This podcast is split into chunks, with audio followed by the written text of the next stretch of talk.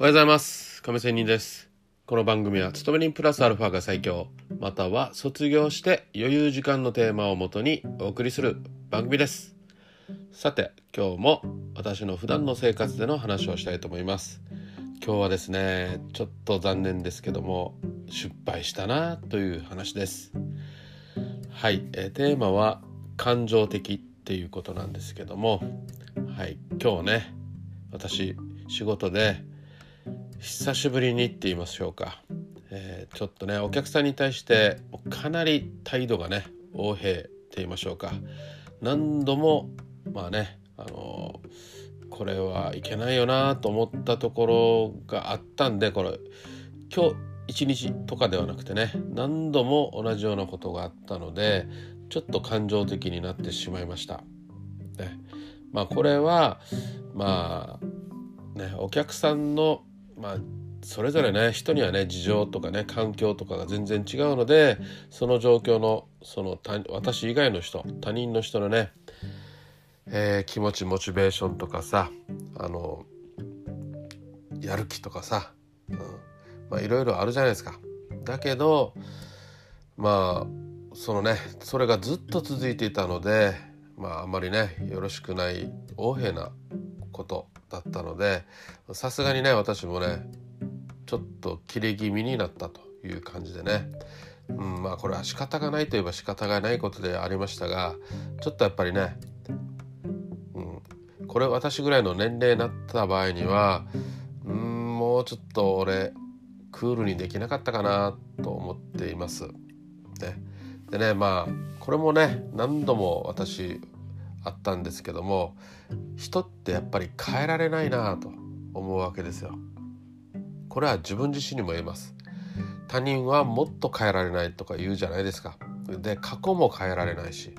ね、今しか変えられない、まあ、未来しか変えられないということでね、うん、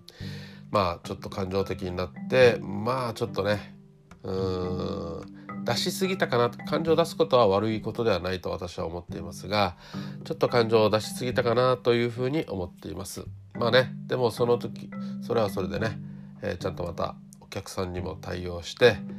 えー、いろいろ何て言うかなあの話もねしたりしましたけどもまあそれでもねやっぱり仕事終わってね帰る時に今日一日の振り返りをした時にねやっぱりうんなんか自分自身の心の中でモヤモヤするわけですよ。はい。まあそんな感じでね、えー、やっぱりなんかねまた、えー、謝る機会があったらちゃんと、まあ、今回ちゃんと謝りはしたんですけどまたね今回のことを機会があったらまたねこのお客さんに会った時にはしっかり謝らないとなと。あの時はちょっとすいません自分も言い過ぎましたとかね。やりすぎましたとかね。そういうことを言わないといけないなというふうに変える時に思いました。ね、まあそういうことね。やっぱり何歳になってもね人の本質って本当に変えられないのかなとかね。うん私そこまでね短期ではないんですけど結構貯めてしまう方なので、えー、貯めないようにほどほどに。そしてまあ基本的に人は変えられないのでまあ自分にね、えー、マイナスをこぼらない限り、まあ、相手は相手ということでねクールにやらないといけないよなというふうに思ったりしました。でねまたやっぱりね悪いことはまた立て続けに続く。ですね今日。うん田舎のね、えー、両親からまた電話があってね、うん、ちょっと父の方が、えー、まあ、病院にちょっと運ばれたよということがあってね、えー、ちょっと明日は、うん、ちょっとあの仕事を休んでね両親を見に行こうかなと思っているところです。またねいい時はいいでいいことがね立て続けに続くわけですよ。で普段の生活でこまめに平均的にいいことや悪いことがあるわけではなくてね、えー、本当にこの トレードの話にまたしてしまいますけどね。うんトレンド発生中はずっとトレンド発生するしレンジ中はレンジするしと。下落だったら下落ばっかりとかね、まあ、そんな感じでねやっぱり偏りって起こるよねと。偏りが起こった時にはうんまあ、上にも下にも行くしということでね、うん、偏り、えー、人の心理っていうものはねやっぱり偏ってはまた違う方向に行ったりね、うんまあ、なかなかバランス取るのってやっぱりね難しいし何歳になってもね、えー、調整というのは必要だよなというふうに思ったりしましたということで。まあ勤め人生活していたらサラリーマン生活していたらいろいろ本当にありますね。何歳になってもですよ。ベテランになってもですよ。ね、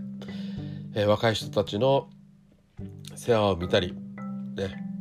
で若い人たちの手本とならないといけないということで気を張ってしまったりとかね、うん、でまたえ自分自身のこともしないといけないということで何歳になってもね楽になることはないなということでね。まあそれでもねやっぱり楽しく生きていきたいし何、えー、て言うかな。仕事もね人生もバランスよくもっとね向上心持っていきたいよなというふうにちょっと強気な自分を見せながら、えー、踏ん張ろうというふうに思っております。ということで今日は皆さん頑張ろうぜということで私自身にも言い聞かせて終わりたいと思います。それではまた明日。See you!